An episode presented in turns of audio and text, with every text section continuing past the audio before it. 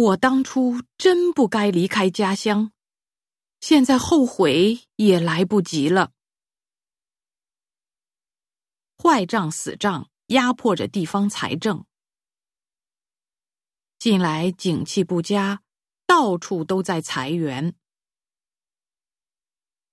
火灾使许多古建筑遭到了毁灭性的破坏。他很冲动，经常出口伤人。他的父亲是将军，指挥过自卫反击战。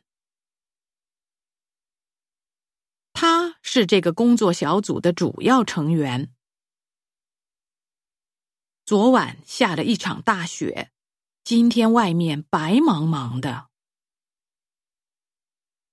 报名时间截止到明天晚上十七点整。中国人在春节的时候贴对联，是为了祈求吉祥。